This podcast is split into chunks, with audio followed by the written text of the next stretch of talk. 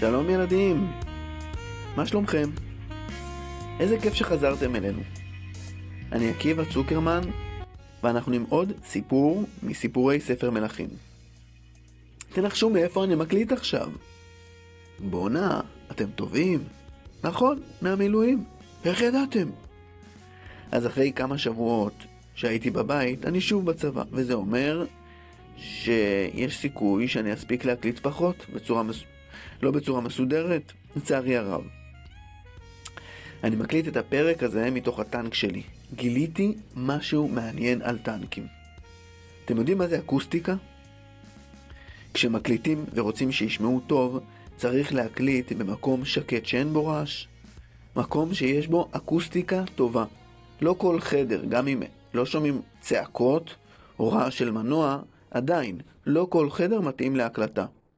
הקול, כל קול שהוא, וגם הדיבור שלנו, שגם הוא קול, הוא יוצא בגלים. אנחנו מדברים, וגלי קול זזים לכל הכיוונים.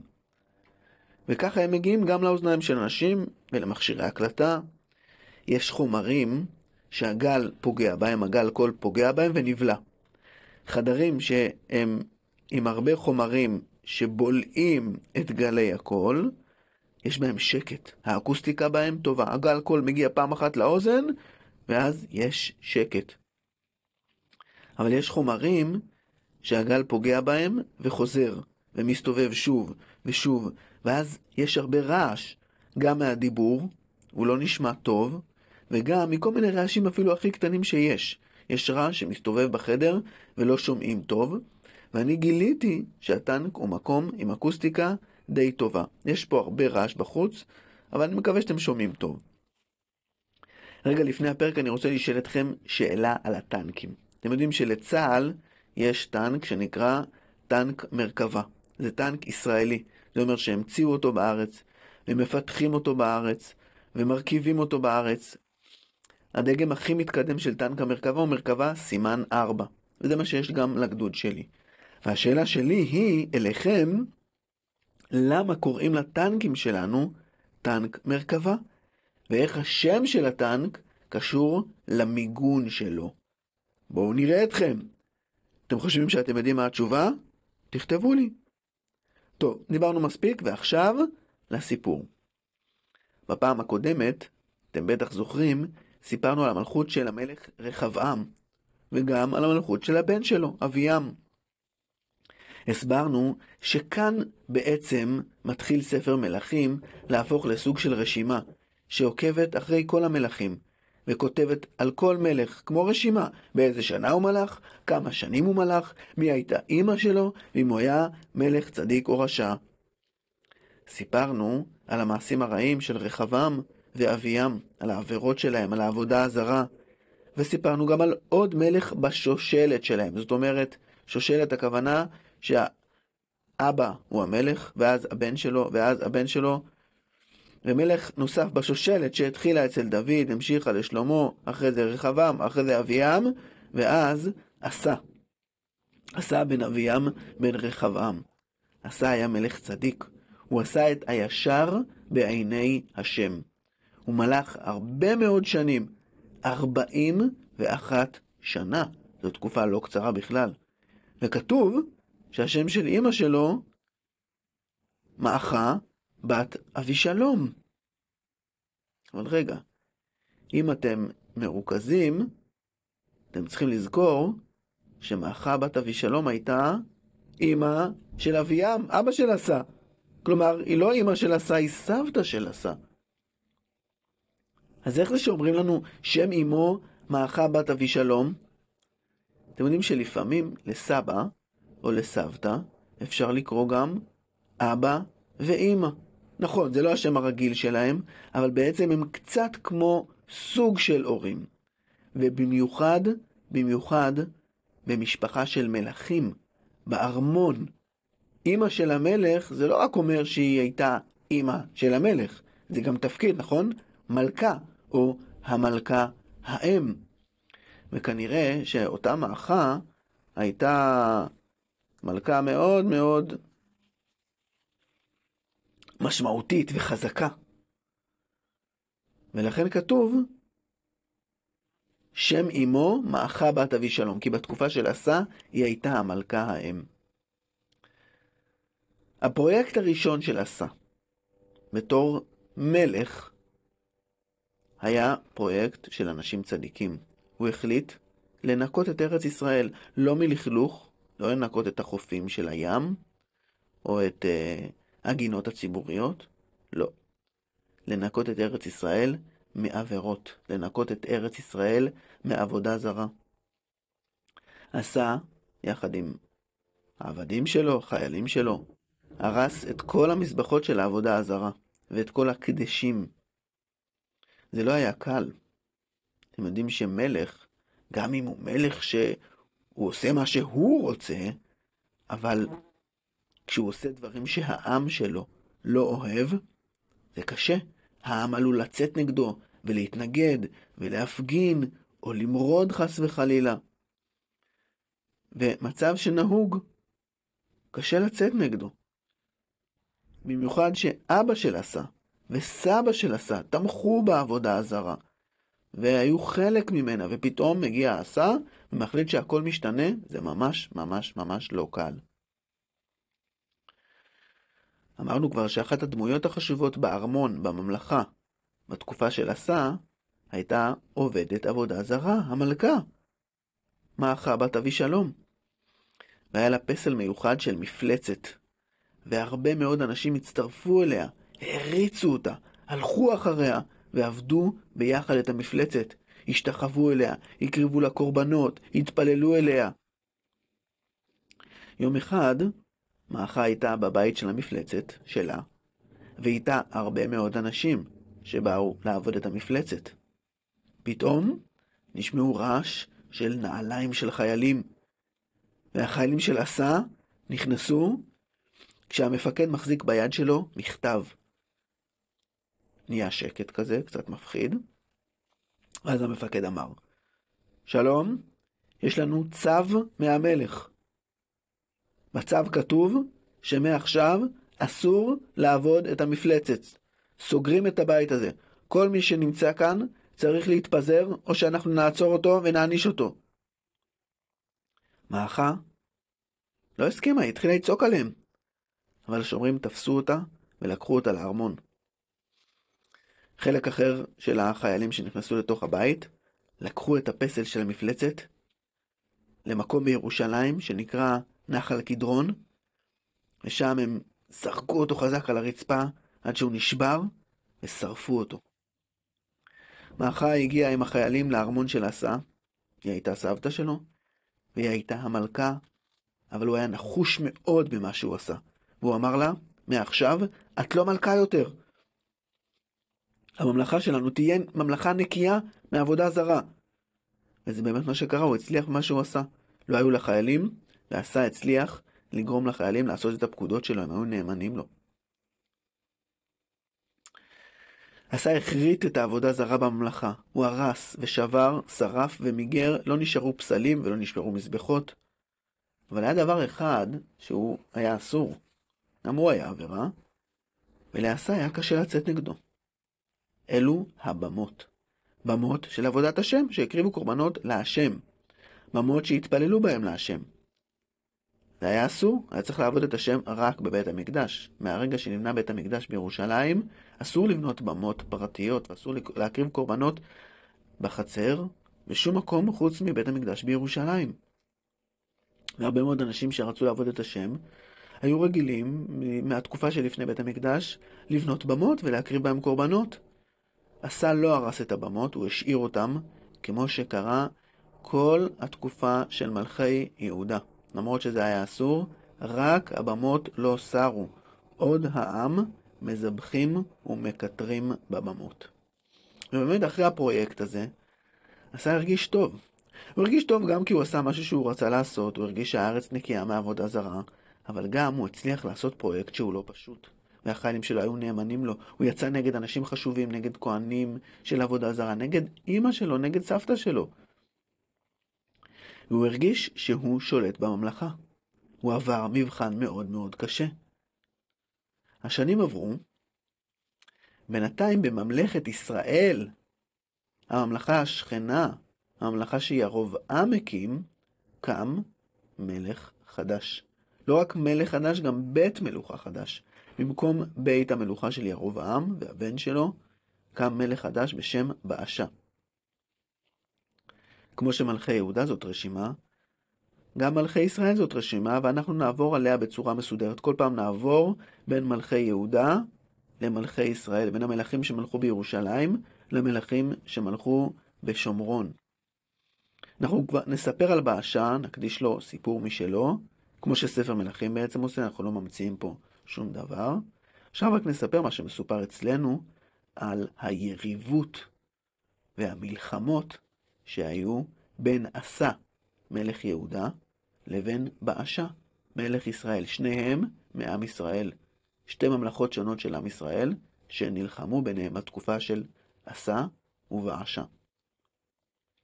תגידו, אתם זוכרים שסיפרנו על ירבעם? מה היה הפחד הכי גדול שלו בתור מלך?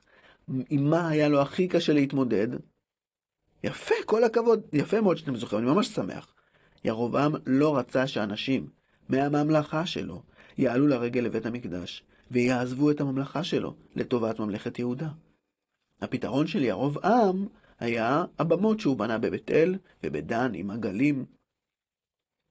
ולמרות הבמות האלה, גם לבאשה הייתה את אותה הבעיה.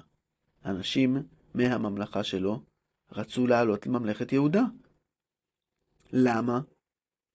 כי היה שם בית מקדש, הייתה עלייה לרגל, היו חגים. הפתרון של באשה היה שונה. הוא החליט לבנות מצודה. מין מבצר כזה, שיש בו משמר של חיילים, שיהיה על הגבול בין ממלכת ישראל לבין ממלכת יהודה. והחיילים שבמצודה יתצפתו כל הזמן למרחב שמסביבם. ואם הם יראו אנשים שעולים לרגל מכיוון ישראל לכיוון ירושלים ויהודה, הם יעצרו אותם ולא ייתנו להם. באשה היה מלך. היו לו משאבים, היו לו עבדים, היו לו חומרים, היה לו כסף, והוא מיד התחיל בבניית המצודה. הוא החליט לבנות את המצודה הזאת במקום שקוראים לו רמה, יישוב, עיר שקוראים לה רמה. אני רוצה רגע להגיד משהו חשוב על גבולות בין ממלכות, בין מדינות ובין עמים. האם מישהו מכם היה פעם על יד הגבול של מדינת ישראל או של מדינה אחרת? בארץ שלנו, בישראל, יש גדרות בגבול, ועל הגדר כתוב, עצור, גבול לפניך. יש גם מקומות שאפילו לא נותנים להתקרב לגבול. הגבול שבין יהודה וישראל וגבולות של ממלכות בעולם העתיק לא היו ככה. הגבול היה פתוח לגמרי. לא רק שהוא היה פתוח בלי גדר, ולפעמים גם בלי שומרים, לא היה שום קו מדויק, כמו במפות שלנו, שהוא היה הגבול. לכל אחת מהממלכות היו את הערים והיישובים שלה, והאזרחים שלה. לממלכת ישראל היו ערים ויישובים של ממלכת ישראל. לממלכת יהודה היו ערים ויישובים של ממלכת יהודה. והאזורים שביניהם לא לגמרי היה ברור בדיוק למי כל מקום שייך. למשל, העיר רמה. האם היא חלק מיהודה או חלק מישראל? היא הייתה באזור של הגבול. ובאשה התחיל לבנות בעיר הזאת, שהייתה באזור של הגבול, את המצודה שלו. החיילים של עשה הסתובבו ליד הגבול, הם ראו את הבנייה, הם ראו את החומרים, את האבנים שהגיעו לשם. היו שם כלים גדולים, אי אפשר לא היה לשים לב למה שקורה שם. ואת הידיעה על הבנייה ברמה הם העבירו למפקדים שלהם, והמפקדים שלהם למפקדים שלהם, וככה הידיעה הזאת הגיעה למלך, לעשה. עשה שמע שבונים ברמה מצודה, והוא הבין מה המטרה שלה, והוא כעס. הוא שמח שאנשים עולים אליו לרגל. באשה השתלט לו על עיר שמאוד מאוד קרובה לירושלים, לעיר הבירה שלו, לעיר המלוכה שלו, לעיר שבה נמצא הארמון שלו. אם חיילים של באשה נמצאים כל כך קרוב לירושלים, הם יכולים גם לראות מה קורה בירושלים. הם יכולים גם פתאום להחליט שהם פוגעים בירושלים. הם עלולים לפגוע בי, בארמון שלי. יום אחד הם יחליטו לפלוש אלינו. צריך להרחיק את החיילים של באשה מרמה, מהגבול שלנו. אבל איך עושים את זה? אפשר, אפשרות הכי פשוטה, לשלוח חיילים, מפקדים, נשק, ציון, קדימה, תסתערו, ותנצחו את החיילים של באשה. הבעיה היא שזה יכול להיות קרב קטן, שבו באמת נצליח להבריח את הבנאים והחיילים של באשה, אבל גם קרב קטן עלול להסתבך. אם החיילים שלנו ייקלעו לצרות ויהיו להם פצועים, הם יזיקו עזרה, ואז פתאום קרב קטן עלול להפוך לקרב גדול. ויכול להיות שגם באשה מאוד יכעס, הוא לא ישתוק, הוא ישלח תגבורת ויבוא עם צבא יותר גדול. האם כדאי לי לגרום למלחמה פה קרוב מאוד לירושלים, לעיר הבירה שלי? זה ממש מסוכן. מה עושים? עשה, עשה בדיוק מה שהרבה מלכים עושים כשיש להם צרות. הם אוהבים מאוד להתייעץ. הוא קרא לכל היועצים שיבואו לארמון, הם ישבו איתו והעלו רעיונות. אולי תתקוף מכאן, אולי תחסום מכאן, אולי ואולי. עשה הרגיש שהעצות שלהם לא טובות, הדיון לא מתקדם. פתאום נכנס לישיבה אדם שלא הוזמן אליה, לא, לא היה יועץ, הוא היה שר האוצר. והוא ביקש להגיד משהו למלך עשה. הוא הזכיר לעשה אה, את התהליך שהם היו בתוכו. תהליך שבו הם העבירו את כל האוצרות, את כל המטבעות הזהב של הממלכה, מהארמון לבית המקדש. הוא שאל את, אה, עשה משהו על התהליך הזה, ואז לאחד היועצים פתאום עלה רעיון. אדוני המלך עשה, אולי תשתמש בכסף שלך במקום בחיילים וצבא, במקום להתקיף? מה זאת אומרת? איך אפשר להשתמש בכסף במקום בצבא? נכון, צריך לשלם לח... לחיילים כסף, נכון, צריך לקנות להם נשק, אבל איך אפשר במקום? ואז היועץ אמר מילה אחת. שוחד. שוחד? מה אתה מתכוון? תסביר לי. מה, לא שמעת על זה? ככה היועץ אמר לעשה. לממלכת ישראל, שאיתה אנחנו עכשיו מתמודדים, עם באשה מלך ישראל, יש גבול משותף עם ממלכה שהיא צפונית לממלכת ישראל, עם ארם. ממלכת ישראל היא צפונית לממלכת יהודה, וממלכת ארם היא צפונית לממלכת ישראל. אתה תשלח שליחים עם שוחד למלך ארם, תבקש מהם להילחם עם ממלכת ישראל. ברגע של ממלכת ישראל תהיה סכנה מהצפון, הם יעבירו את החיילים שלהם, ואת המהנדסים שלהם, ואת העובדים שלהם לגבול הצפוני, וככה אנחנו ניפטר מהצרה הזאת. כבר למחרת בבוקר יצאה מהארמון שיירה של סוסים. על הסוסים לוחמים מובחרים, מבכירי המפקדים של צבא ממלכת יהודה, צבאו של עשה. הם לקחו איתם אוצרות של כסף וזהב, ודהרו במהירות צפונה, לכיוון בירת ממלכת ארם, העיר דמשק. הם נכנסו בשערי העיר, הגיעו לארמון המלך. למלך ארם קראו באותם ימים בן הדד. בן הדד, בן תברימון, בן חיזיון. הם פרקו את השקים מהסוסים וסחבו איתם, סחבו אותם איתם על הגב, נכנסו לארמון, לחדר של בן הדד, ולפני שהם חשפו מה יש בשקים שלהם, הם ביקשו לקרוא את האיגרת שהמלך שלהם עשה, שלח לבן הדד מלך ארם, וככה היה כתוב באיגרת. אדוני המלך, בן הדד, בן תברימון, בן חזיון, איגרת זו שלוחה אליך מאת עשה בן אביям, בן רחבעם, מלך יהודה. ברית הייתה מעולם בין אבותינו, מלכי יהודה, ובין אבותיך, מלכי ארם. הם לא נלחמו ביניהם. אני רוצה להמשיך את הברית הזאת, אני רוצה לחזק את הברית הזאת. הבאנו לכאן שקים מלאים בכסף וזהב. אנחנו רוצים לבקש ממך בקשה, להילחם בבאשה, מלך ישראל. הוא לוחץ עלינו, ואנחנו רוצים שתצא נגדו למלחמה. הכסף והזהב שהבאנו יממנו לך את המלחמה הזאת. תפר את הברית שיש לך עם ממלכת ישראל, ותילחם על ערי הגבול. קח להם את הערים בגליל. ככה מלך ישראל ייאלץ לעלות מעלינו ולא לתקוף אותנו.